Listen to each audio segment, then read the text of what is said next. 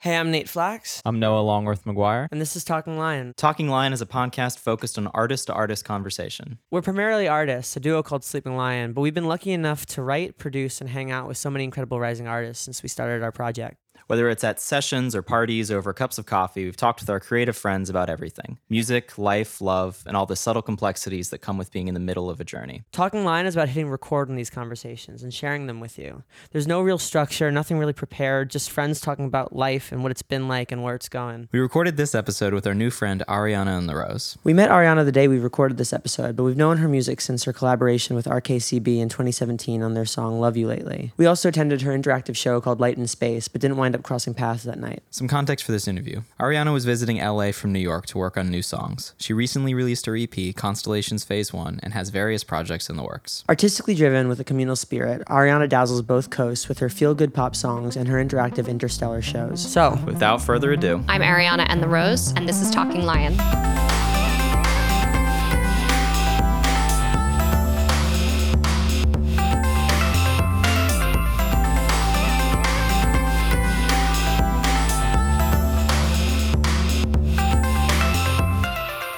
Hello. Hi, how are ya? I'm good. How are you? It's funny because we we did technically meet today, but we've been I think talking on like Instagram for the last like year So or long. So yeah, what brings you to LA? Mm, Writing music. Oh, I'll do it. I'll definitely do it. writing writing songs. we, we were talking like you know when you first came here, we have like a million mutual friends on like both coasts. It's crazy. it's just such a tight knit like. like, the music industry is Kevin Bacon, but as an industry. you know? well, and Three you degrees of separation from yeah, anyone. it's crazy. this week alone, you've written with like a couple people who have been on the podcast, like funny. with Lizzie and with like Nico Pop, right? Oh, has Nico Pop been on the podcast yeah, too? Nico Pop and Keon Palmer were, were on here. Ah, good people. Oh, they're they're all the best. We're Yeah. yeah, we're just pretty much we spent this morning just talking about how much we love our friends. Yes. Just Just a good people's a good people's podcast is what you have going. you know, that's uh when, when we started, it's just like, what's the pitch for this show? It's just like, do you want good people just all the Just time? Find good human Do you want to just hear good people be? Yeah, well, you seem like a good. You know, in the last hour that we've talked, you've Thank been a very good person. So I seem that's my whole shtick. I seem like a good person, but you know, I think everybody. know. That's the thing that counts, though. you are who you pretend to be. A hundred percent. It all really the only thing that matters is how it looks. No, exactly. You know, if you if you are presentable as a nice person, That's horrible. you know- No, that's Pretty not much the true. same Oh my god, for anyone listening, not the truth. You know, though there is something to be said. Like, you know, there are people who say like, "Oh, I'm a bad person," whatever. But if you just put positivity out, like if you actively are working towards being good, even if you're like you have a proclivity towards being a kind of shit person, that's kind of a good, nice thing. I don't know. Do people who are people that are like shitty people, do they know that?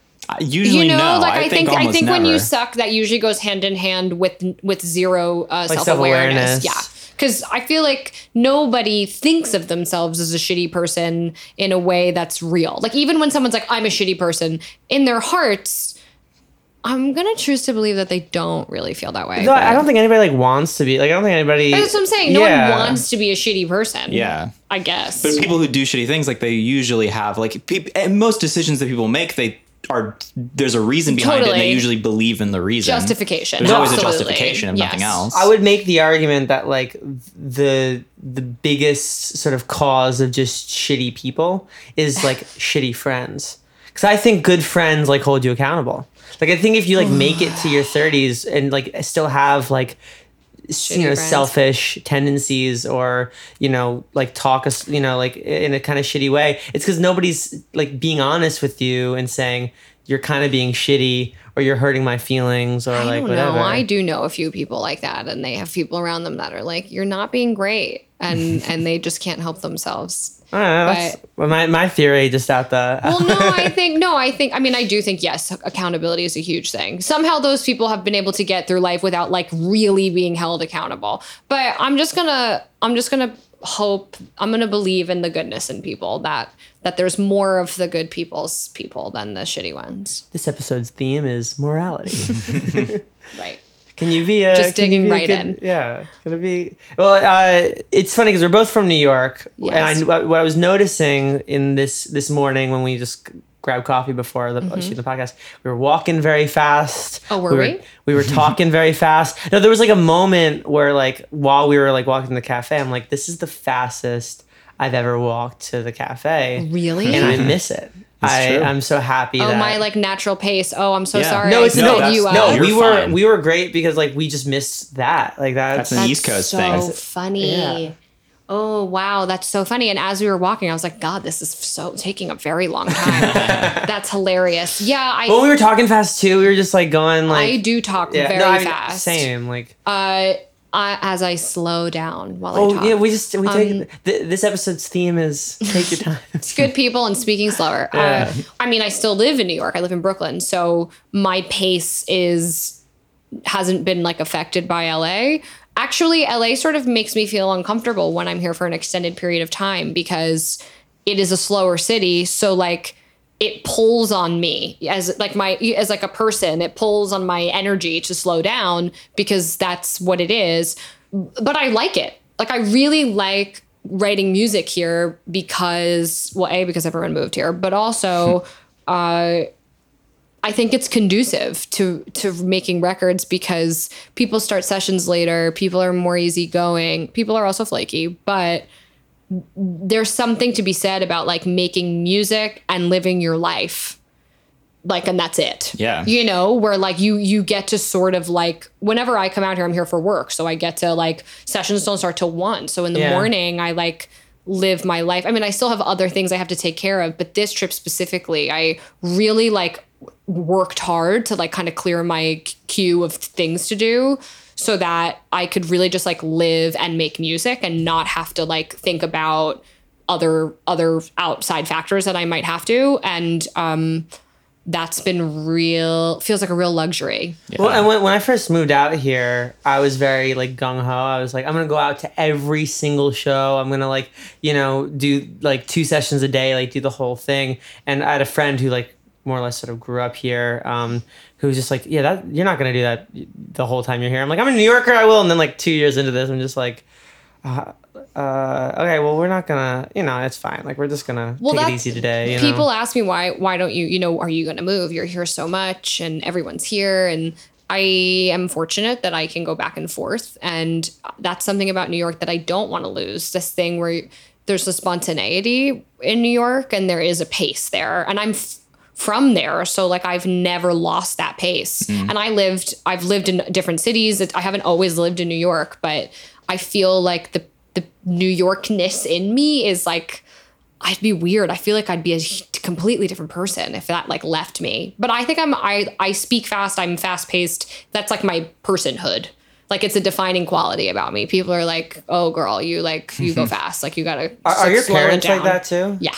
Yeah, My, my- my- mom's from Queens. My dad's from Brooklyn. Oh, We're like yeah, a so it was very all New over, York yeah. family. Yeah. No, my, my parents too. Like it's pretty much my, my like my mom and dad are just like like complete motor mouths, and Yes. instantly my brother talks very slowly. Like he's a very calm. Sometimes, so when you're in a family, the reaction, you know, it's like if everyone's one way, you go the other way. You it's either like a become your response. parents or you become the antithesis of your parents. like, always always but yeah my i mean my roommate in college who is my best friend and still my best friend she said that when we first moved in together she's like i'd hear you talking on the phone with like your mom or your dad and i think you were yelling at each other and then i just realized that you guys were just talking just talking. Yeah. that's just how you Well, talk to each other Too, um, like my grandfather, my dad, and me all have like a mumble that we bring out of each other. So when, when we like are together for Thanksgiving or mm-hmm. even talk on the phone, my mom would observe that we just didn't enunciate anything. That's so funny. Like it's only and it's really only been editing the podcast. I've noticed how bad some of that is. but you can understand Like, each yeah. other. Isn't that interesting? That Yeah. you can have like a whole mumble conversation with each Oh, other. exactly. Because you speak the same language, which I think is so cool about families and people. And, Yeah. you know, I think we, I was talking to a friend about this the other day. She, we were talking about like relationships and boyfriends and girlfriends. And she was like, you know,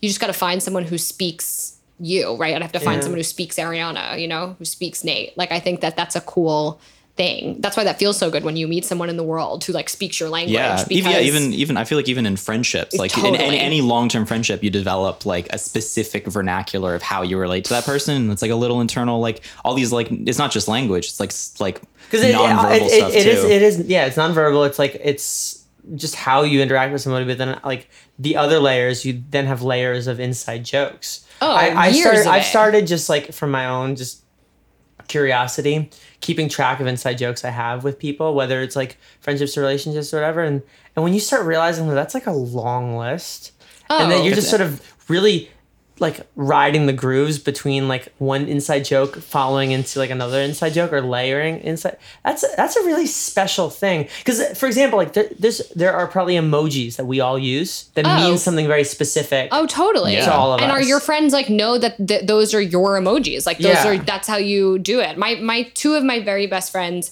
have been my like we have been truly best friends for oh man, one of them is 14 years maybe. Wow.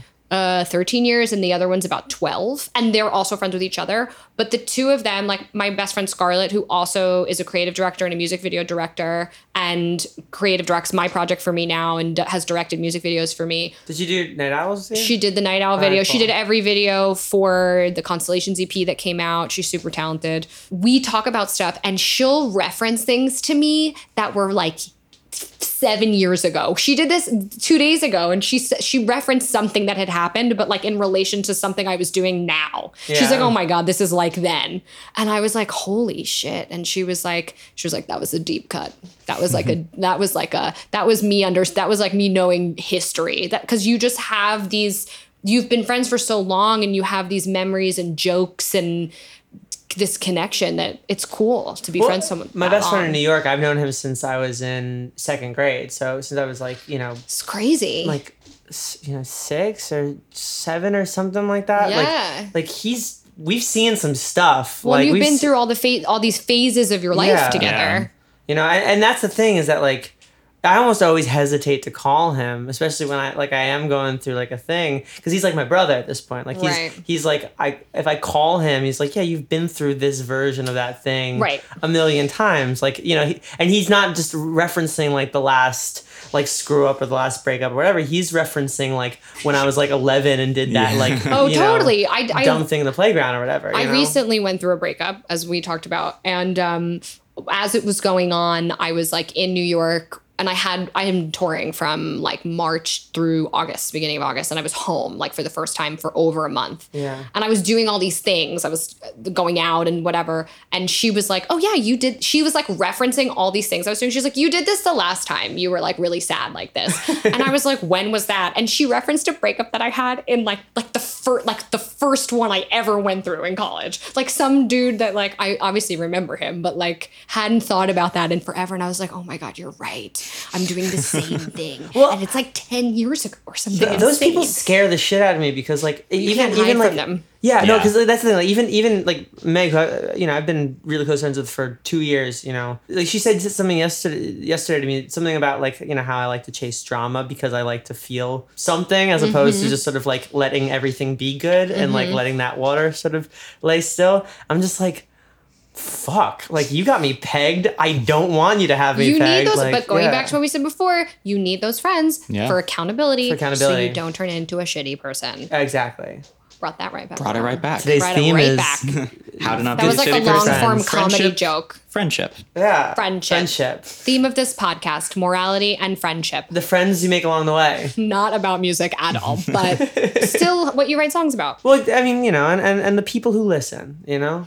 The people who oh my god they just deal with all my bullshit. Poor people. I said this i said this literally last night. I was with my friend who was Ta- scarlett and i said to her i was like i think if we had like opened a book and someone gave you like a preview of all the, my shit that you were gonna have to deal with if you like entered into our friendship you wouldn't have done it like she would have been like i pass no well, no no poor Noah, whenever anything happens in my life at all, big or small, he has to hear about it 12 times. Well, you we're, guys, Because God. we're hanging out all the time, but we, somebody else comes into the room. It's not like Noah's going to leave the room. Same thing. So I'm You're- telling them, you know, the same story over and when over. When you guys again. make music together and Yeah. do the podcast And together, you got to work relive together. every every life event through the writing session. it's a ride or die. So definition. Yeah. He- so he's, I think he's got a good, uh, like a good immunity to it at this point. Yeah. It's love. That's Yeah. what that is. It's Well, he- caring about someone. He gets to see different angles, you know how because it's not just about the story; it's about how you tell the story. You- I think they say, right. The saying is like if you get one person, you get one person in life that cares about you. You think about that, like you think about high school, right? You just need like one friend to get through it. Yeah. just one person who gives a shit about your dumb stuff. And I think that's true of life. I think that it's it, if you just need one person who gets you, you're lucky. Yeah. And hey, if you get a little older, you know, maybe you're lucky and you even get like some family up in there You too. get a bunch know? of people. Yeah. I mean, God, I feel very lucky. That's something I definitely felt this year where I was like, oh, wow, you know what?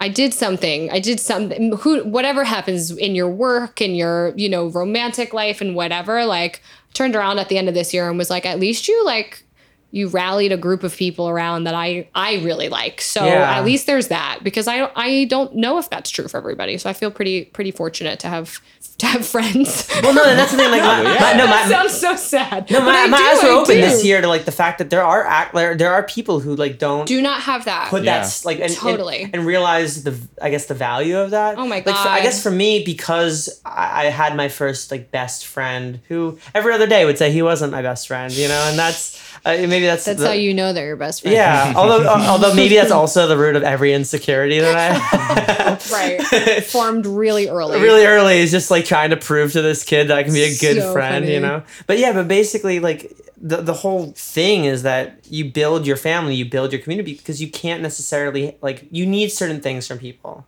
You need to have like that support system, but but I think I knew really young that I needed that as like a person. I think that there are people who are like in their 20s, like you know, even in their 30s whatever, who are just now realizing that maybe they would have been better off if they didn't handle everything by themselves. You know, I I know someone who is uh I think she's probably in her early 30s and she's been through like a ton of stuff and I have I have two friends that uh you know, they had worked together and they just they had like a working relationship and and over the years they've just like become really really good friends. And that subsequently has like opened up her friend group. And she talks about it all the time. She's like my friendship with with them and then being able to like meet all these new people has changed my own perception of myself. Yeah. because she was only meeting people through work. And so when you feel like every all of your friendships with people are transactional that feels hard because you like can't you can't figure out like if people really like you for you.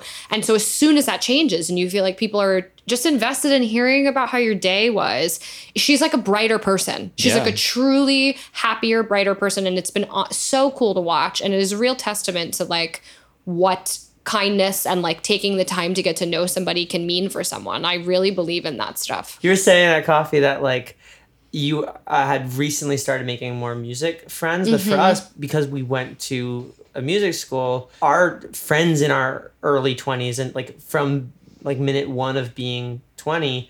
We're all music people. There's still that sort of like transactional. Yeah. There was that transactional piece. I, I still struggle with that. Like like uh, Totally. the, the the upside of like being in this industry and working with all these amazing people and like part of the reason we have this podcast because we have all these people in our circle who are like really dope people who we write with. Mm-hmm. But it's also like I have people who I'm like I'm working on stuff with them, but I'm also friends with them, and then I have to navigate like I want to hang out with you, but also we have to finish this thing, and then it's like when I can only find time for one thing, then I only can only find time to like work on stuff with people, and Mm-hmm. then when all my friends are the people that I'm working with, it's like eh, that you, that can't be like you can't just have your friends be your work friends, and that's like super true in music, as hard as it is to like, and like parse finding through. and finding like the balance of that. I mean, I, I I mean we were talking, yeah, you're right. We were talking about it earlier, and especially for me, I really struggled with not having female friendships in music for like a really long time. I was friends really mainly because like a lot of producers are dudes. Like period. End of story. Yeah. Uh, I was on a solo artist project by myself, and I have like really, really strong female friendships outside of work. Like I am,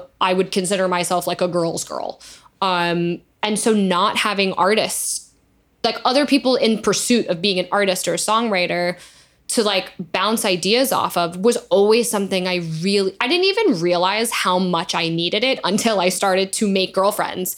And it it's been really cool doing I do the show Light in Space, which is this like hybrid party and concert and reaching out to DJs and other musicians and artists. And like not everyone has even ended up playing the show but it was that was really some of the first conversations I was having with people and reaching out to them just because I loved what they did. And I think it really in the last I would say last year or two like my whole network of of just women that I admire that are doing such cool stuff is like totally expanded and I feel really grateful for that and I don't know if it's because there's been like a real light shown on women in music and and like getting rid of the stigma that women need to be competitive with each other. I never felt that way. I just straight up didn't meet people. and so to to like be able to compare notes even and be like, "Oh my god, are you dealing with this? I'm worried about this. How do you, you know, things that like you just wouldn't get to talk to you know i think the important thing about having a community is that it is your people and sometimes that's just musicians but sometimes that's also like you know i feel comfortable around like other Jews or Yeah. other New Yorkers or Yeah. like people who have similar have experiences. had like experiences Yeah. for sure and I- and that's been yeah it's really been uh something that I've been really grateful for because every girl that I've met that I do sessions with now or I'm just friends with and we get coffee and we're just talking about like whatever like someone's going on tour and they're like oh my merch didn't come in and I don't know what I'm doing and I'm the only girl on the tour. Everyone else is a dude and we're like talking about that stuff. And like it's been cool to be able to have that for the first time. I wish I had done it sooner but the truth is is I, I don't think I knew how and I don't I wasn't maybe I who knows? I wasn't writing in the state in in LA or wherever I was but I'm really grateful that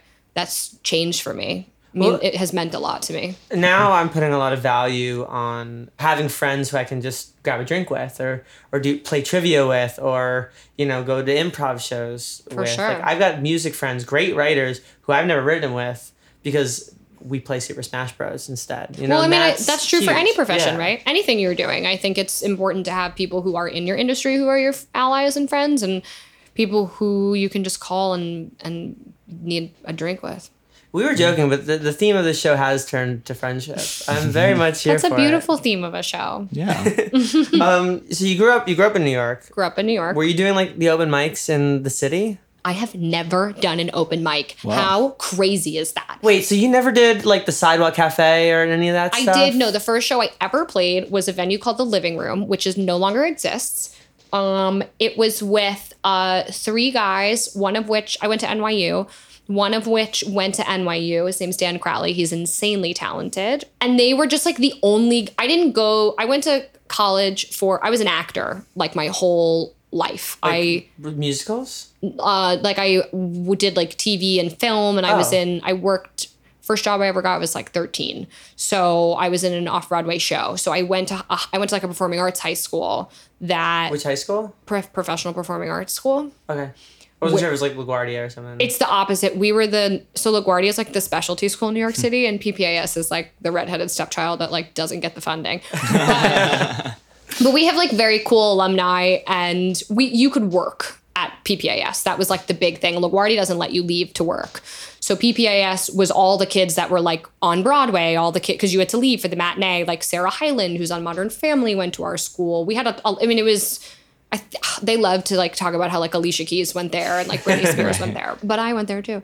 And um, basically, I was I was acting my whole life, and I thought I was going to be an actor. And I went to NYU for acting. I went to Tisch, and like wrote songs in my bedroom because it was like a secret.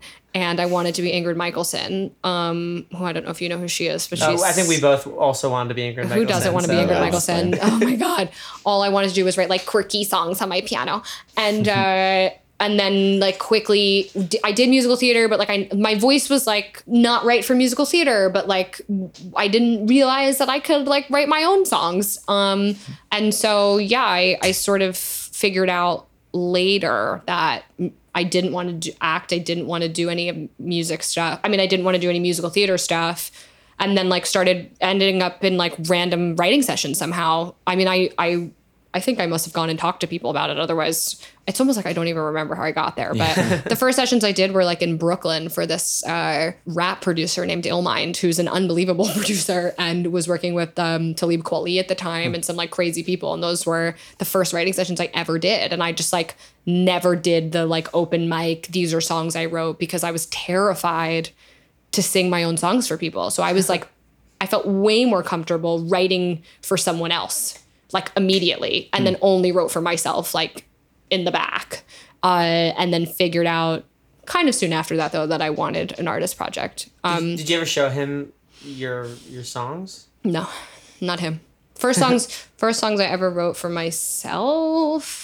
I, I, I think I had a, like a, maybe a good year or two of writing some like shitty songs with random people before I got it together and moved to London, and that was where I like figured out how to write. That was like where I really started to like what Ariana and the Roses and the sound that it is now. Really, I didn't start until I moved to London. What prompted the move to London? someone I worked with. I think in the back of my head, I always th- thought I should move there. Hmm. I always thought I needed to go there because I felt like they made the kind of music that I wanted to make. And I spent like a very long time wishing I was like cooler than I was. That was like a big part of my artist journey was getting to feel like comfortable with like whatever level of coolness I was, which is so stupid, but I think everyone feels like that to some degree. And I felt like I kept feeling like every song I made was not as cool as I was, which which is hmm. strange. And I felt like I just felt like it was never quite right. Like I was like, oh, I have like more attitude than this, or I have more to say than that, or I want more me. Like I never quite got it right. And um, then someone someone I was working with or that I had met was like, I think you should go to London. And I was like, okay. And I'll never forget I did I did a trip there. My mom came with me because she was like, "Mm, I don't know who this person is and like what's going on. And I had like a ton of meetings and did a couple writing sessions and I started to go back and forth and fell into a really amazing group of songwriters. I just got lucky and met some really amazing people and that was the first time that I really started to be an artist. Would you say that it's got that same kind of community now, or has it shifted like New York has and whatever towards? no L- london has an enormous songwriting community it's it's crazy it's its own world unto itself similar to la uh, i think the london songwriting scene is actually extended because you have people from sweden and norway mm. and denmark. So that's like a whole thing and like a lot of the k-pop songs are written in the uk like there's a whole like extended thing. So i have so- i have friends that are songwriters that like pay their rent because they're getting cuts for artists that are based in europe or somewhere Yeah. else. And then they're like doing sessions for other UK artists and stuff. But it's a different it's different and the same, but I feel really lucky that I've been able to find a community there for myself and get to go back and forth. I was just there like right before I was here. So that was and that was always the dream I had, which is why I think I kind of got to LA late because I was there. in London. Um, and I was and I was offered. I, I got really lucky. I was offered a tour like before I even had a band there, and I went out with um, an artist called Fox at the time, and like one of the first. It was like the second or third show I ever did in London. I was opening for her at Shepherd's Bush Empire, which was like amazing. It's like a beautiful venue, and and then yeah, I, I've toured a lot there. I love it there. I, I believe in the way that they make pop music. I think it's you know there's a lot of integrity in it. Well, that that clearly inspired the beginnings of of your project too. For sure. So how, walk me through the first because the first song you put out was uh was was give up the ghost. Yes. Yeah. Yes. So how did that first song sort of come to be, and then uh how'd you wind up coming up with your persona? Well, like get name? actually so, t- sneakily, "Give Up the Ghost" was not the first song I ever put out. I had put out other songs, but they were terrible, so we took them down. which I think a lot of artists can relate to. I know so many artists that are like, "Oh, dude, like I have a whole catalog that's been like d- uploaded and taken down." So many people. Wiped. And I think it's important to say for anyone who's listening, because I think that that's like a misconception that like you come out like crystallized. Yeah. which No is one- no one crazy. No, you make terrible things Yeah. before you make good things. Yeah. Um, Yeah. But Give Up the Ghost was the first song I put out as Ariana and the Rose, the project as it is now. Um, so that was that was 2015. So it was what four year, five years ago, four years ago, and I still love that song. Like to this day, I think Give Up the Ghost is still a like very good representation of who I am as an artist. It was produced by a British uh, producer named Tom Fuller, who's very talented, and co-written with a group that was called the Nexus at the time. They, I don't think they work together anymore, but the writer is a guy named David Sneddon, who's unbelievably talented. They wrote, they co-wrote a little song that people liked called "National Anthem" by Lana Del Rey. Oh, oh. well, that'll definitely do it. That'll do it for you. Yeah, I, I, I, I like. I remember meeting David, and he was like one of the most talented people I've ever met. To this day, is just one of those people that can sit down at a piano and play chords and sing melodies and you're like oh my god like the song it's 14 seconds in and the song's written like Yeah. this is insane and I, I met those people and i like immediately had a family like I, I they're just good humans How did you how did you wind up meeting them? Was there would you go to like sort of events or to concerts or to were there networking things? Yeah, I mean, I think being around is part of it. I um, there's a really cool studio complex in London called Tileyard, which now um, has been around for a while and is very built up. But this was the beginning of it. it. It's all these different studios. It's really cool, and there's tons of different people in there. I mean, like Mark Ronson's in there now and stuff. But in the beginning, that wasn't the case. It was just different writers and producers, and now they've expanded and they have a publishing company and a management arm and they manage some amazingly successful artists, a DJ named Sigala, who is not big here, but is very big in the UK. And basically, I that was like one of the first meetings I ever took was with this guy who was one of the A&Rs there. And he was like, yeah, I'll put you in some sessions. I think it was the beginning for them. You know, they hmm. were looking just for artists to work with. And I got lucky and met the right person and they hmm. put me in sessions and you meet one person and then and Tom produced like a bunch of things for me. So he was a, he was a songwriter also. So he brought his friends in and I met those people and I was at a barbecue in Sherman Oaks 2 weeks ago and I met a guy who is like really good friends with one of my friends who lives in England and he's British. and I was like vaguely had heard his name before and I was like you don't happen to be friends with with this person that I mentioned. He was like that's one of my best friends. It's I mean it's such a small world. No It's a matter small world. like and no matter where in the world you are. Like For sure. w- again, the first five minutes you're here, we were just like finding like the You know, the this threads person's like, yeah, oh, this yeah, person. This person, wanna oh, this person, this we gotta talk I to this person. Yeah, I like- think that I think that there's and what's wild is that there's so many pockets of that too. Like there's Yeah. writers that we don't know about that we don't know personally that are all friends with each other, and that's an extension. Well, I And- always find you, sometimes you meet one person and it opens up like a whole whole pocket. whole network like I know when we met Evangelia, like just her alone sort of Introduced you to- expanded and yeah, for introduced sure. us to people in in New York, people in in Los Angeles, just little pockets that like one person winds up being this There's kind of like so many writers. point. And and you're probably that for other people. I know we're that for people. Like I know for sure, you're like, every- you're your community, and when you meet someone that expands your that expands again, and It's, you it's know the you come together right now Yeah, over me of the whole thing. It's you know?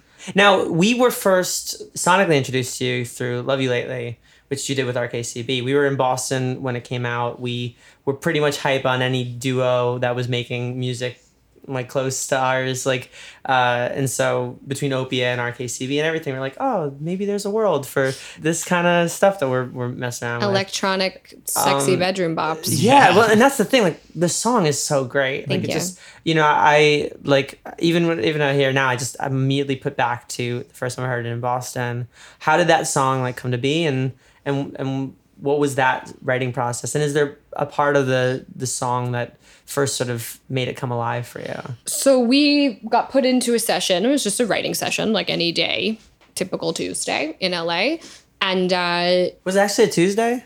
no, Okay, I was like, that, but that'd be cool. Do you feel like that like a crazy memory for sessions? No, I just typical Tuesdays. I use it as like a, just like the alliteration, really. But you know, it was like any regular day, and uh, I had heard some of their stuff. They had obviously heard mine, and uh, it was like a manager, like their manager knew my manager at the time, and said, "You guys should do this." And we just wrote the song. We didn't. We weren't like we should write for you or we should write. You know, we just wrote. And uh, Casey, uh, I remember Riley had um was like starting the beat. He was doing that. There's like a synth in it that does like a do do do do do, and he was doing that. And Casey and and Casey started singing the hook, the guess I don't love you lately, and then I don't know. We just wrote the song, and we did we record the demo as a duet.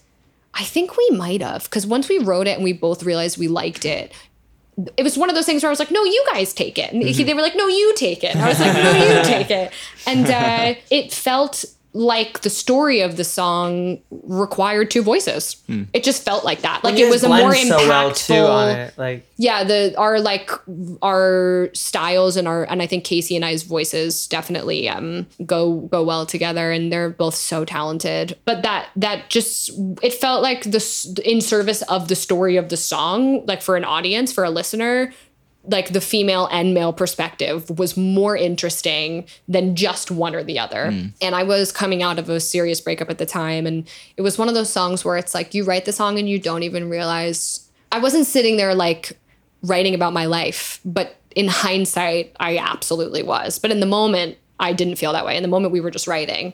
I'm messing around with a concept, and then Right, late- later on you totally. hear it, and you're like, oh, for shit, sure. I mean, yeah. and Casey's obviously very, very happily booed up. So like it was, it was just us writing about something that I think everyone's experienced, whether you're like going through it in that exact moment or not.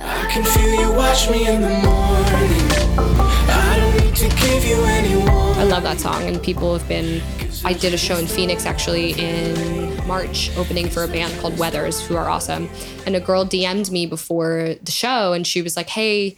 I noticed that you're not doing Love You Lately in the set because we had like been posting videos and stuff. Mm-hmm. She was like, Could you sing it tonight? It's my favorite song of yours. And so we did an acoustic version of it and it was like so special. It was like really, I had taken it out of the set just because I had new music coming out and, you know, it just, we only had so much time. And now I like only want to do it with a piano because the mm. song itself I feel like is Yeah. just it's cool to write an electronic based song that feels like the melody and the lyrics hold up without it all, you know. And what's special about the song too, uh, what I love like like lyrically, uh, around the time when it came out, I was listening to a lot of stuff that was like very subtle resignation, almost like a casual, like, like I guess I don't, you know, like Yeah, the fact that's yeah, like I yeah, guess I don't love you, you know, like like and, and now I mean you're hearing it a lot more now too. You got like I was getting kind of used to being someone you love, like you know, it's like you. Yeah, it's very colloquial. That was of, like yeah, the very- beginning of people writing like that. Yeah, Yeah, like, writing how I- you speak. how you speak, but also just like you know, just having these really heavy hitting things being delivered with an almost like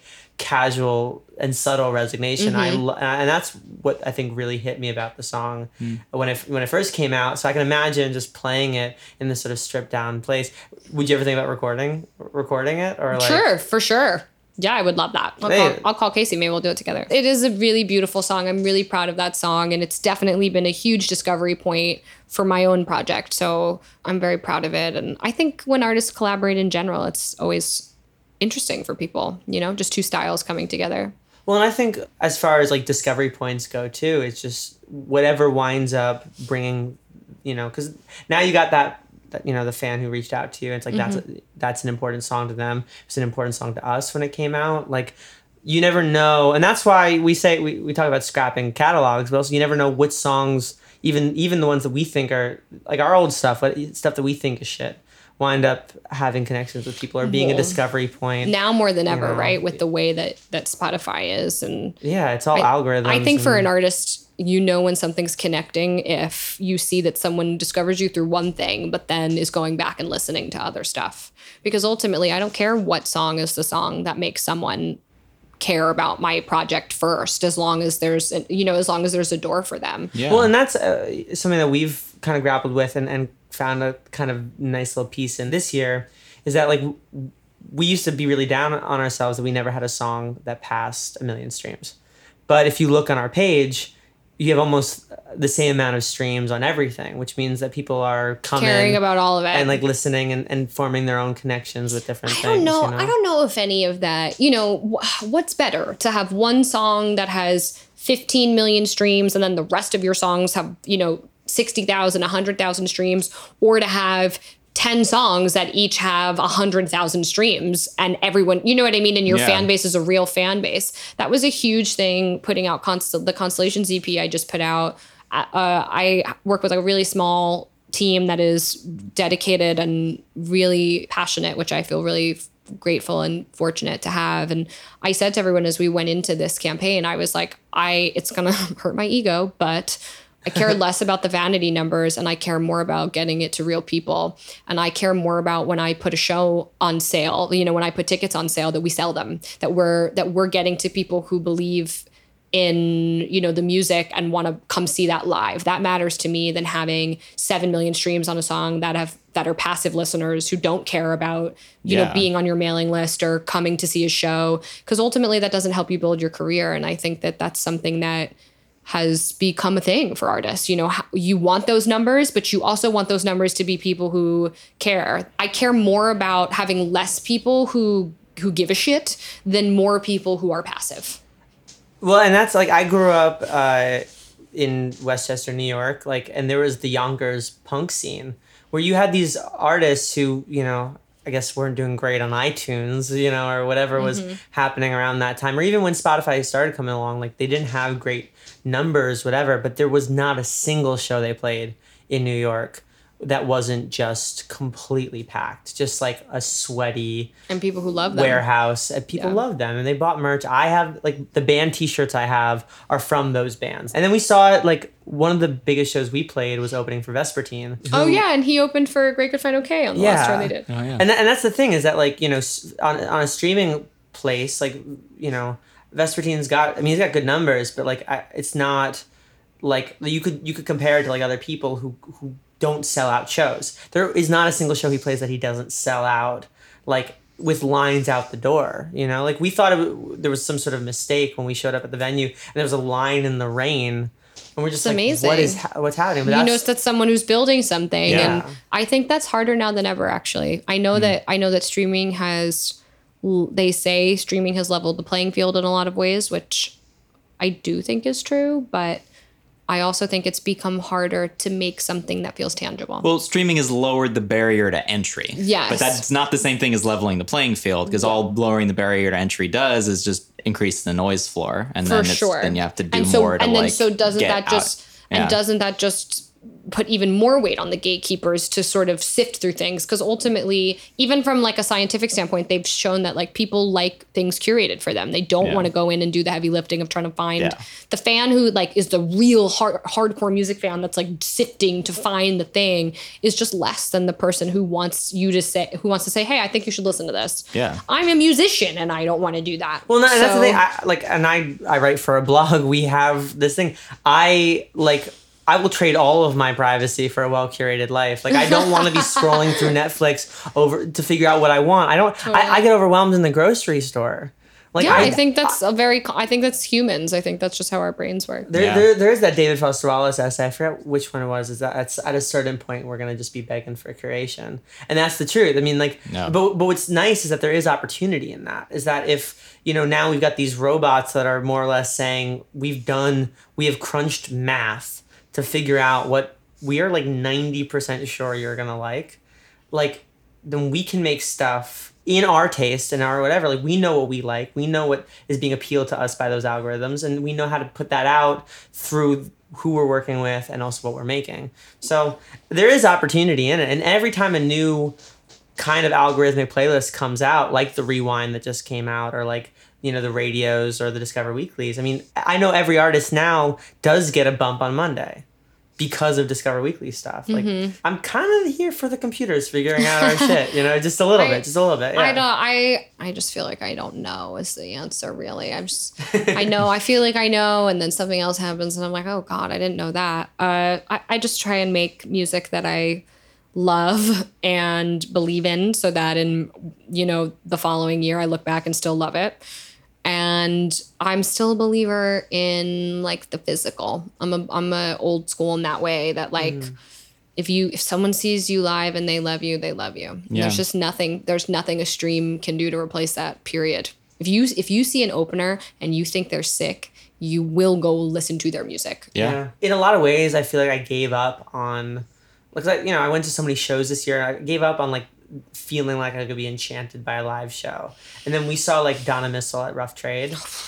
Game fucking over. But that because, Like- because but that's the thing, right? Like someone live grabs you and so it's actually way easier. The curation part of it's way easier because when someone hits you live, first of all it's harder.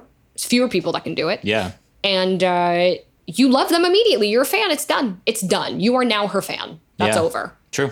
Yeah. Very true. One Even show, if like, you saw her do another show that didn't hit you as hard, you'd still give her a pass. You'd Yeah. still be like, no, no, no. I'm No, into I think. I've seen her like six times since then. Each time, it just like mind. But see what I'm saying? Yeah, You've seen her like- six times. yeah, you it's saw her once. You Yeah. fucking loved her. Every time you, every time she's in town, you're like, I'm not gonna miss that. Yeah. And Yeah. like and if and but here's the thing. If you if I was just like sitting around and someone was like, Hey, listen to this artist, Donna Missal, she's pretty cool. I would like listen to the record and be like, yeah, that was pretty cool, and I wouldn't think much of it. Go on your day. Yeah, I would go. I would go about my day. Like it's There's like just so much that it's hard to sort of yeah, sift like our brains it. are just like. I mean, blah, every, blah, blah. every artist is different, and she's definitely an artist that thrives live. Yeah. Like that's you know, not every artist does thrive live. yeah. Um, but and, and the reverse. I mean, there are plenty of artists who have just incredible records that don't translate live for particularly a hundred well. percent. Yeah, you Um, know? But I I do think that there's I mean there's a there's an article right now on Billboard that Pink uh that's about Pink, and that's what she talks about. She's like. I tapped off the hamster wheel because she built an insane touring business and she has the biggest earning tour for a female artist ever. Damn. That's crazy. But Pink has a reputation as a touring artist. Like Yeah. I you might not even be the biggest Pink fan, but you know about her live show. True. Yeah. You know that she does it's amazing. Well, what still boggles my mind is I remember watching the music video for "Don't Let Me Get Me" on the, on my friend's like PlayStation. Yeah. Like I remember Yeah. like that music video. I remember like it, like in, from two thousand from two thousand or whatever. Like the fact that she's still pumping. out She's not a heritage artist, which is unbelievable when so many other acts who are her contemporaries are effectively considered heritage artists. She's very relevant and she's doing mm. things and she attributes that to her live show. I feel like Katy Perry has been brushing up against that for like the last like. Yeah, I mean, for once this once last once once you go like reality show host, like that sort of that puts you in a certain lane. 100%. Well, but even Lady back. Even Lady Gaga with the Vegas show. No, Yeah, but or but I but I think actually I, I mean, would she's- say she's doing a different Lady Gaga. No, but I think Lady Gaga's another one who's sort of circumvented and found her own way because she sold out. She did the she did the Super Bowl, which Yeah. like reminded everybody that Lady Gaga is insanely talented. Lady Gaga live is she's incredible. Yeah. And whether you like her music or not, she's like an undeniable live performer. That's, that was the thing that did it for me. Like I was like right, right around the time like Bad Romance, like she was like the peak Lady Gaga. I was like one of those like bratty teenagers who was like, eh, pop music, but specifically like she's too weird. And then I saw her play like Born This Way on a piano at a free concert, and I was like, holy crap! Like Yeah. she's so good, So and that, that, that's never not going to leave my brain. Right. And so there's a respect that comes with that. And she, you know, art pop was tough. People didn't love that. And, you know, everyone had sort of written her off. And she did the Super Bowl and then she immediately announced an arena tour and did a few stadiums. She played, she played, uh, I saw her at Citi Field in New York. She played stadium in Boston. She sold them out and everybody loved it. And, you know, obviously she's she now is like an Oscar winner and like girls like doing what girls in her best life. But that being said, like she's gonna she's making her sixth album and like people want it. Like people Yeah. are ready because ultimately she's her live show like was so incredible. It's like kept her she does not feel like a heritage act. Um, when doing a Vegas show or something like that could very much make you Yeah, feel that way. that's true. So she's someone I think that's like to- that's also sort of rewritten her own rules and been like, no, you're not going to write me off. Like I'm going to do all these different things. And even A Star Is Born was was you know f- grounded in music. So like you're, Yeah. it's just this constant reminder how it's still- talented she is. And so I think that people are much more open to that and not writing female pop stars off uh, just because they're old. Or she's 33, which is also not old. But um, St. Well, Vincent, and when St. Vincent wasn't wasn't even St. Vincent. She didn't win her first Grammy until she was 33. Bebe Rexha had Randomly that song read- too. about yeah, that I know. recently. Bebe Rexha had just had that song too. Right. Like, I'm thank, thank God, right? Because she said some A and R said that she was too old, which also is fucking crazy.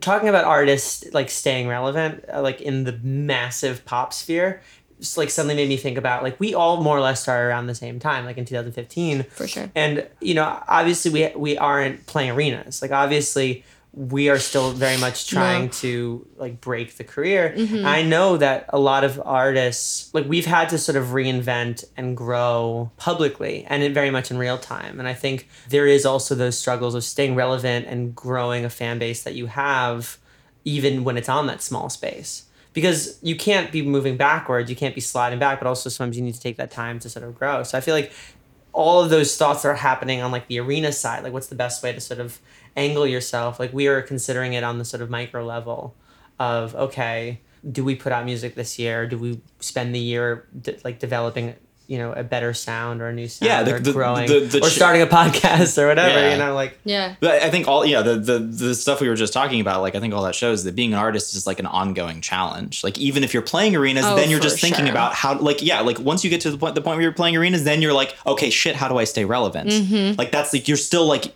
up at night being like this artist project how do i continue It's brutal. like how, like to have longevity in this industry like for even for more than 10 years is like you have to be uh, have to pull off so much stuff on like be such a big prolific. scale, be so Yeah. prolific and be so smart like you have to like you have to do it intentionally Totally. Yeah, it's I don't think that there's any formula. I don't think that there's any one way it works, which is why uh, no one has the answers. yeah So you were sort of sonically reintroduced to us through uh, Night Owl. Tell me about making that song and also the music video. Like, there's a lot of behind the scenes stuff there, but it's a very involved thing: costume changes and Yes. choreography and. Yeah. It's one of my favorite videos. I was just talking to um, my one of my very good friends, Shanae Lyon Decker, is my stylist, and uh, that was the first video she and Scarlett, my creative director, and I did together. And I love it. It's like just bold and colorful and fun, but also fashion. And it had like a lot of joy in it making that video. So I made the, the my retrograde EP came out in 2017, which had Love You Lately on it. And then I kind of took the first light and space show that we did uh, the immersive show that I do in Brooklyn. The first one we did was fall of 2017. So we sort of did the whole campaign for retrograde while I was making Light and Space. And I really spent from like that November of, so it's like just two years now since we started doing Light and Space. So since we did that first one in November, we've done 10 of them and they're pretty like immersive shows. We've done them in LA with Live Nation. We've done them here. So I spent most of 2018 just writing music, doing what you were saying, writing music, developing what I wanted to do next, and also doing this show. So I like knew that I couldn't really get two things off the ground at once. And I chose to do Light and Space because I had already put that EP out. And um, I started working with a really amazing producer named Stuart Crichton, who I still work with. I have a writing session with him tomorrow, actually. He's an insanely talented person and has become a mentor of mine. And we Night Owl was the very first song we ever wrote together. I walked in, we did a session, just me and him, and the song just like fell out of me. And I loved it. Just this like mm-hmm. disco tinge. It just felt free and pop, but in a way that like had a lot of like a lot of cool to it. And Well, that it's cool it starts in this sort of Imogen Heap, like 100%. like vocoder acapella. Are you ready? Can you feel it on your skin? The burning babe that you becoming who you've been. Imogen Heap is my jam, huge influence on me. Actually, the new music I'm making right now is like very much leaning even more in that direction. But that was, yeah, that was the first thing we did. And uh, I didn't want to wait. I wasn't ready to put the, the next EP out yet. So I didn't want to wait. So we uh, put it out actually at the end of that. We put it out at the very end of 2018, but held the video to put out at the beginning of January. That was sort of the beginning of my year in 2019 of putting out a bunch of music. So I love that song. Again, just hearing it just with like the the acapella first, and then having the the groove come in and just like just hit you over the head. Get accented by the video where you have these like very cool costume changes and like this this very sort of subtle like dance and everything. Yeah. Uh, now, who who choreographed it? Uh, the video was choreographed by someone named Amy Gardner, who's a very talented choreographer. She uh, also choreographed Light and Space. When we were going into it, she, I said to her, you know, we're not going to film the choreography sort of top to bottom. I've I've always played with choreography in my videos, or I have in other videos, and um, I wanted sort of weird, quirky choreography, and she built it kind of around like my own I'm not a dancer, but I would say I used to be, but I I would say that I'm someone who like can move well. I I wouldn't I know like actual dancers, so I wouldn't I wouldn't like offend them by saying I'm a dancer. Uh, but so we created these like fra- we created these phrases that I did in every single outfit. There's five outfits in the video, and so we knew we were going to cut them together. So like the beginning of one movement would start in one outfit, but then finish in another one. We knew that was the vision. And uh, yeah, she was like, "So how quirky do you want to go?" And I was like, "Get weird, girl."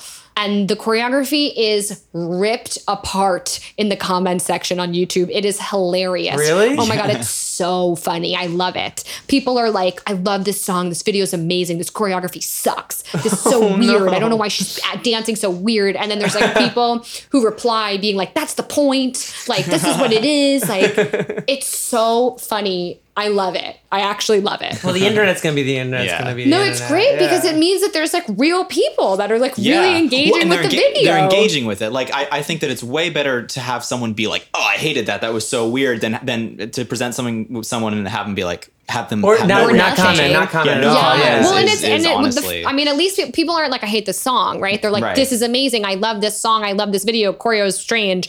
And then to have people like arguing, people who argue in comment section, I just love it. I love it. I can't get enough. Yeah. But yeah, I love. I, We're the- this inspiring. We want to stoke the flames more. like, come so- through. Yeah, I know myself. I know that like if I was ever in a position where I had a song, you know, do like really well on like a mainstream scale or something, and I had like trolls and like people really going in, I will. I'm gonna answer them. Like I'm going to because it doesn't. If something truly offended me, I wouldn't like get involved. But there's just some of them I think it's funny, and I like to sort of.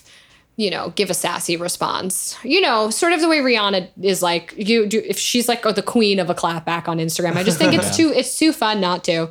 But that video, I do, I love that people sort of like hate on the choreo because we di- we purposefully did it. So I'm like, I'm like, great. The the point was to do this sort of odd choreography. So I'm glad that that's what you received. No, uh, 100, 110%. Yeah. Are you ready for the question round? Oh my god, I'm ready for the question round. First question is, what is your phone background? My dog, Aw. Cute, his name's Alfredo, like the like the sauce. like the That's sauce. Well, Fredo. My dad named him Fredo, like from The Godfather, but I call him Alfredo. That's good. Uh, do you have any non-musical hobbies? I love movies. Does that count as a non-musical hobby? Say so. Yes. Yeah, I, I am like a junkie. I like television and movies. Like my intake is crazy. I don't sleep. I love it. And books. Same, I read a lot. Uh, do you have a skill that you would like to have? I, I'm not a bad cook, but I'd like to be like a, an amazing cook. I want to want to cook. I want to be able to like ma- like I'm Italian. Like I want to be able to like make you sauce from scratch and like be that girl. I started cooking this year, and I am like not a bad cook, but I'm certainly not one of those people that's an amazing cook. Yeah. Well, it's it's a different skill to like have efficiency with putting ingredients together and like making a meal. But then, yeah, like you know, as someone who loves food, like the creativity Of like, aspect of it. and those people are like, "Oh, you just feel it, no you recipe." feel it. You I'm go, like, you, "Get you- out of go- here!" like when, whenever you watch like people on Top Chef when they like go into the pantry and they're like, I feel this avocado, and they just like they have this intuitive sense It's of a like craft. It's a craft. Just like I mean, I, I relate to it as a producer of just like, oh, I feel like these two sounds will go well together. Like I God. get the roadmap to how people ha- execute that as an art form, Mm-hmm. Uh-huh. but the actual like I just haven't put in my ten thousand hours. movies movies about chefs are like my jam. It's so interesting. Anthony Bourdain is my Oh like yeah. I think producers are like better wired to to be good cooks because like he was saying that sort of framework is already there like okay i'm okay with expl- exploration i'm okay with some things taking some time i'm okay with the render time i'm okay with totally the sum of the parts making something different than what you would have thought. i'm a fucking songwriter i'm like i like songwriting is the hot pockets of the culinary world Oh my god, that's Like- so good. Yeah, and like I want to like put it in the microwave and like come out and be done. Well, that, and that's Like the a thing. Like, songwriting, songwriting, I would argue, is just like like pr- production is a very long, delayed gratification. Like songwriting is five minute doses of instant gratification. It's you get this rhyme right, you get this melody right, you get this thing right, you get that thing right. The song is done. You get that like you get a pretty much a consistent dopamine fix from like top to bottom. I I liken songwriting to a workout. Like some you fe- it can be hard when you're doing it, like the feeling of like pushing through when you do it, but then when you're done, you're like I am a champion. Yeah, You I love feel it. that. You have like the sweat, you know.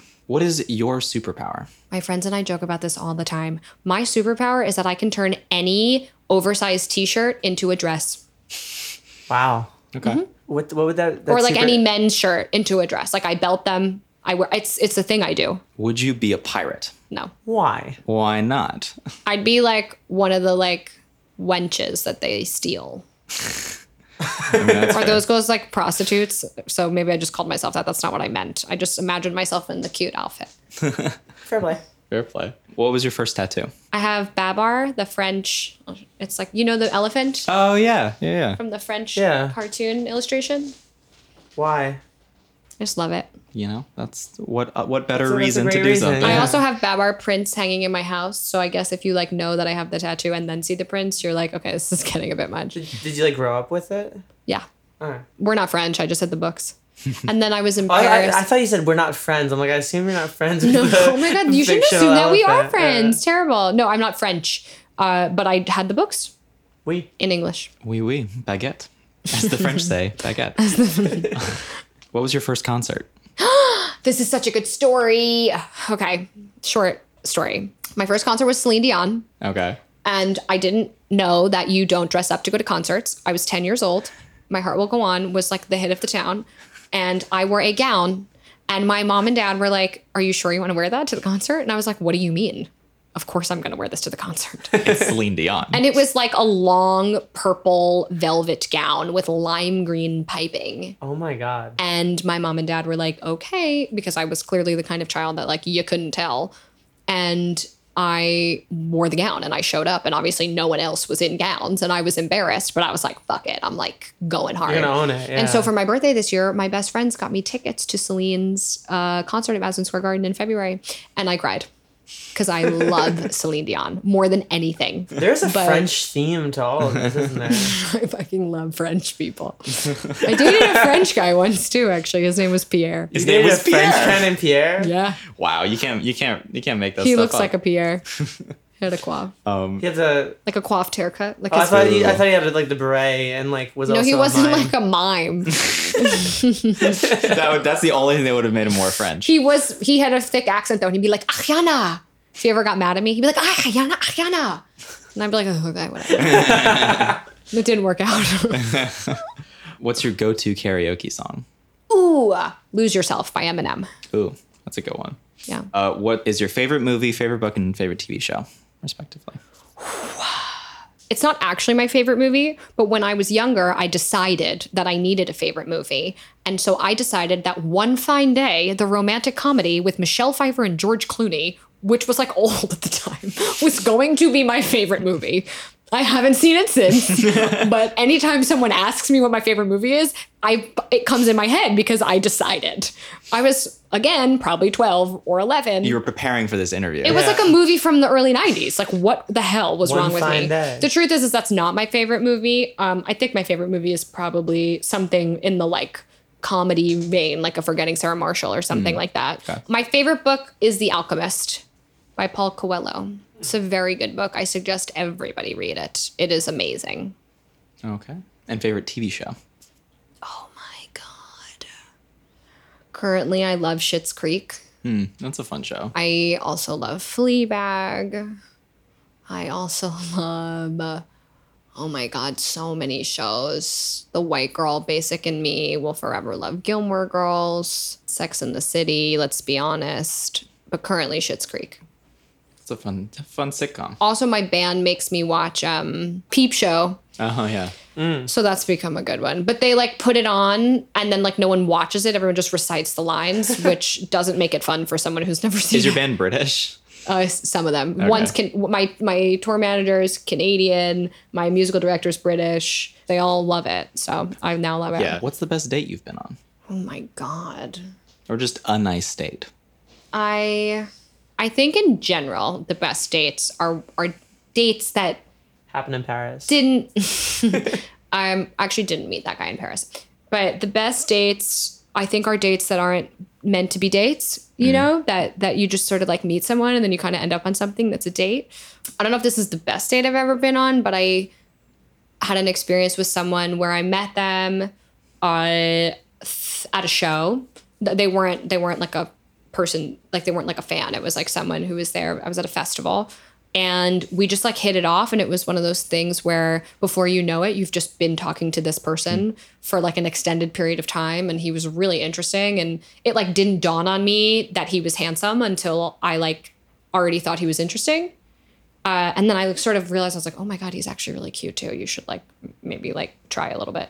And we exchanged numbers, and then he was he texted me. and was like, would you want to get a drink? And so we went, or would you want to get dinner? And we got dinner. And we closed the restaurant down, and then we went to a bar and we closed the bar down, and it was like that. And it was just one of those things where you just. I think there's few times in life where you meet someone and, and you like have an instantaneous connection. Um, and funny enough, uh, we were both sort of like uh, coming out of things and like it like wasn't good timing and we were in a city that neither one of us lived in and we don't live in the same city and I actually have never seen him again. Isn't that crazy? Yeah. Have you ever thought about reaching out again? Oh, we we like we like are in touch, but not really. I I don't know. A part of me is almost like Why if we it? saw each other again, would we ruin it? Yeah. But it is one. It is one of those nights where I like. if that is like a real thing, like damn, you know, you ever have those where you walk away and you're like, oh wow. Yeah. I don't know. I don't know if those things are built to last. Yeah. I'd like to think that they are, but I don't know. I'll keep you posted if anything happens. Who knows? I think the answer is who knows. but Yeah. I think I But think that was a good one. That was one Yeah. where I, I called a friend of mine the next day and was like, shit, I haven't felt something like that in a long time.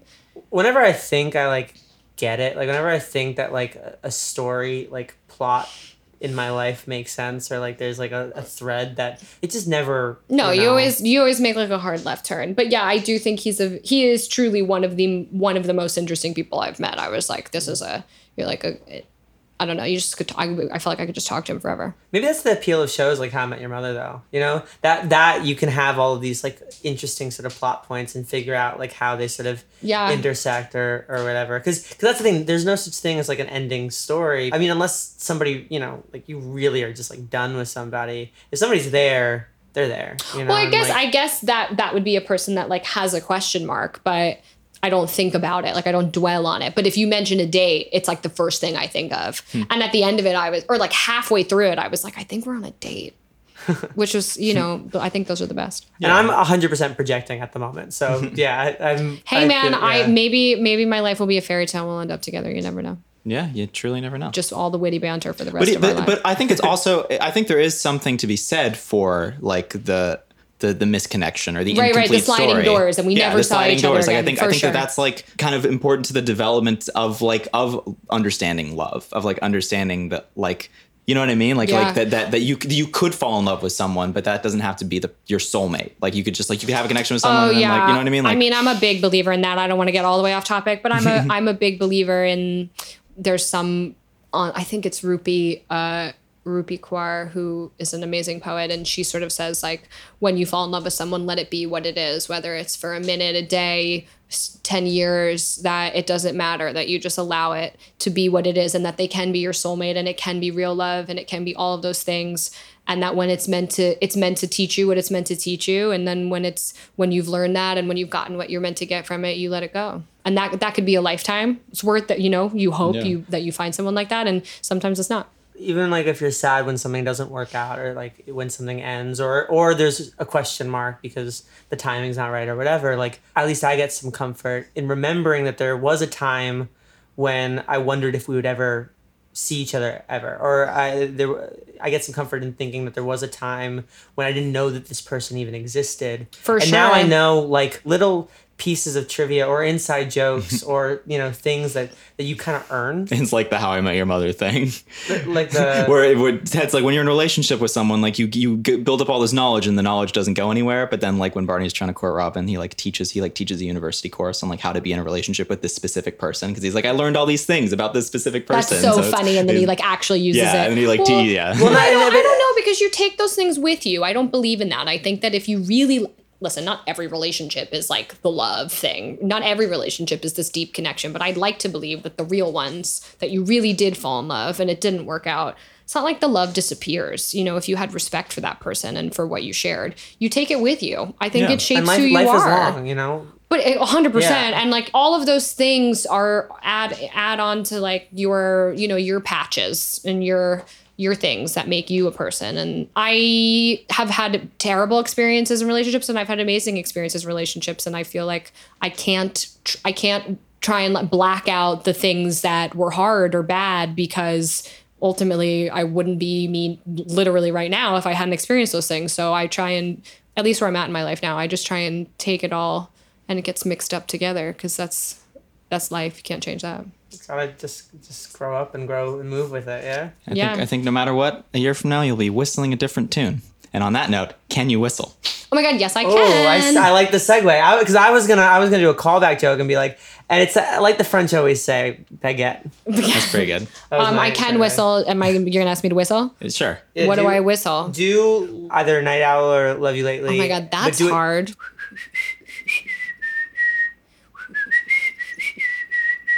Right? yeah Right? That- you proved that you, can proved whistle That you can whistle. Thank you. uh, do you have a scar or any scar Yes, I have a story? scar on my knee, Is there a on my left knee. behind it uh, when I was, I don't remember how old I was, a kid, I was in Vermont and it was the wintertime, so I'm not really sure how this happened, but I was riding my bike with a friend and I fell into the grass off my bike and split my knee open. And uh, he had I couldn't walk because like my whole knee was split open. Also, like what the hell was in the grass? And my friend carried me, like scooped me up and carried me. He later went into the Navy, so I feel like his heroic tendencies were like in him from a young age. And he like carried me across the snow because it was winter in Vermont and my like blood was dripping on the snow. And they were like, you can get stitches or we can give you a butterfly band aid and you like can't bend your knee. And I was so terrified of the pain of stitches that I got the butterfly band aid. So now I have a scar on my left knee. Nice. I'll do it. I'll definitely do it. My favorite question. What are three thoughts you have at this very moment? That I like your hair color that's red. Thank you. That's I, is that your real hair color? Yes. That's cool. Ginger. Um, what's another thing? That it's getting dark early is what I was actually just thinking. Um, and that this has been such a lovely conversation. Aw. Likewise. Yeah, likewise. It's been a whole sort of day of chat. So it's been really nice. nice. Yeah. Just friendship. That's the power of friendship. Power of Back to our theme. Themes. Yeah. Friendship on a baguette. Uh, what are you most proud of? Currently, actually, I'm most proud of.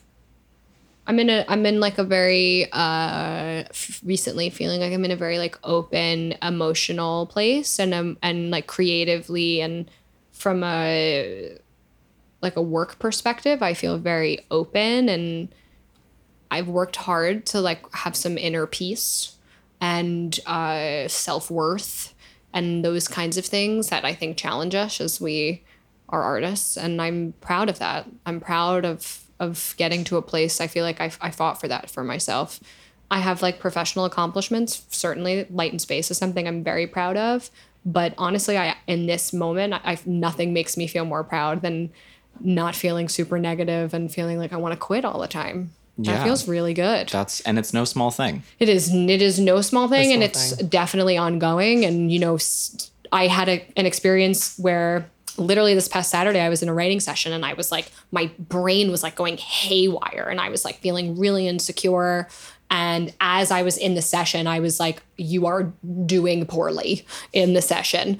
Um, I was like, "Your ideas suck. You're not." You know, it's like I was like beating myself, and I hadn't felt that way in so long. Like I've really worked to like not feel that way. And it was crazy because after the session was over, I was like, holy shit, how did you live your life like that for so long? Like I think I was like that forever. Like I was like literally like making light and space and putting songs out and I was like this is terrible. You don't deserve this. No one's going to care. Like I I really I really was like crazy hard on myself and really negative and it's it was something that I have worked really really hard to kind of move through and I think a lot of musicians and a lot of people and any I think a lot of people in general period no matter what you do struggle with that but especially in something like like music and songwriting that's so up and down I just decided one day I was like you got to you got to sort this out cuz like success or no success like you you got to you got to fix it for yourself so Well, that's 'cause something no matter if you have of. success, like if you can't live inside your own head, it's only going to compound only it. gonna compound, so, so like worst case scenario is you hate yourself and become super successful. so you can't even And- fix it and then by you're fucked. doing well. Yeah. Yeah. That sounds that sounds so- like hell.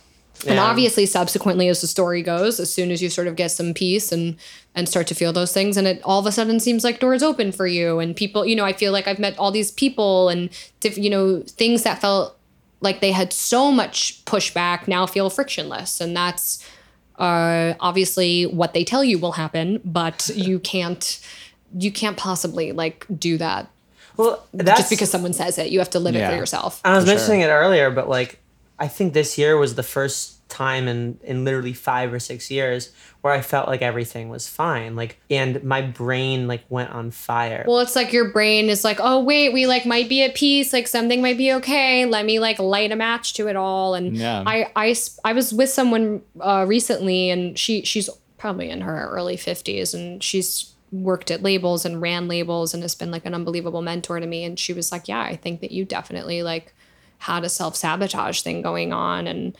It, I, and I, I was said to her, I was like, I don't even know if it was self sabotage. It was like I had convinced myself I didn't deserve it even things I was getting, even things that were like happening. So you couldn't even take them away from me because they had happened. I was like, no, no, no, no, no, it doesn't matter. Yeah. Everyone was like, that's crazy.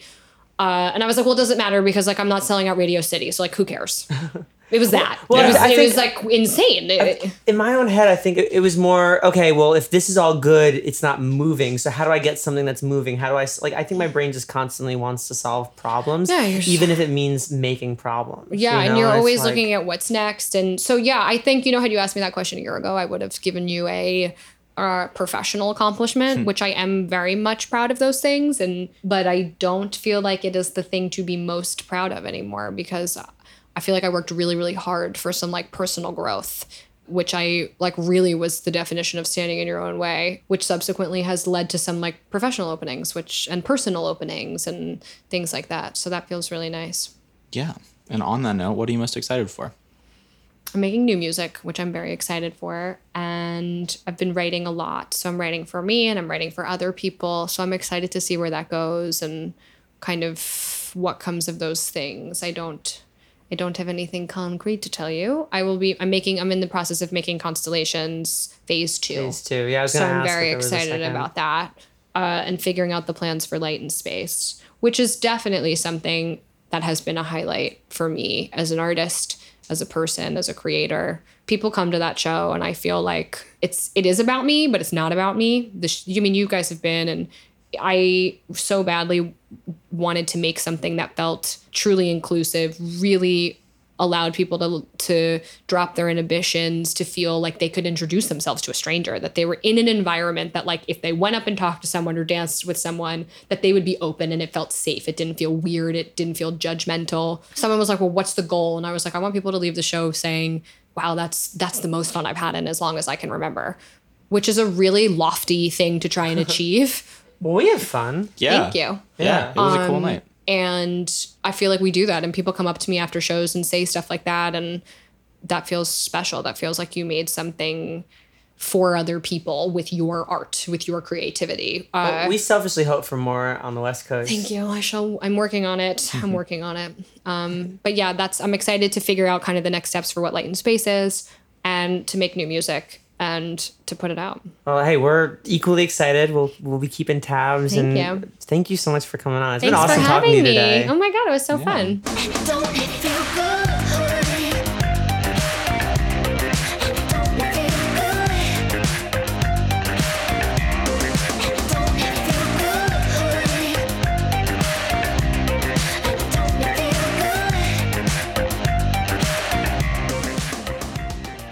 We would like to thank Jägermeister and iZotope for their early support of Talking Lion.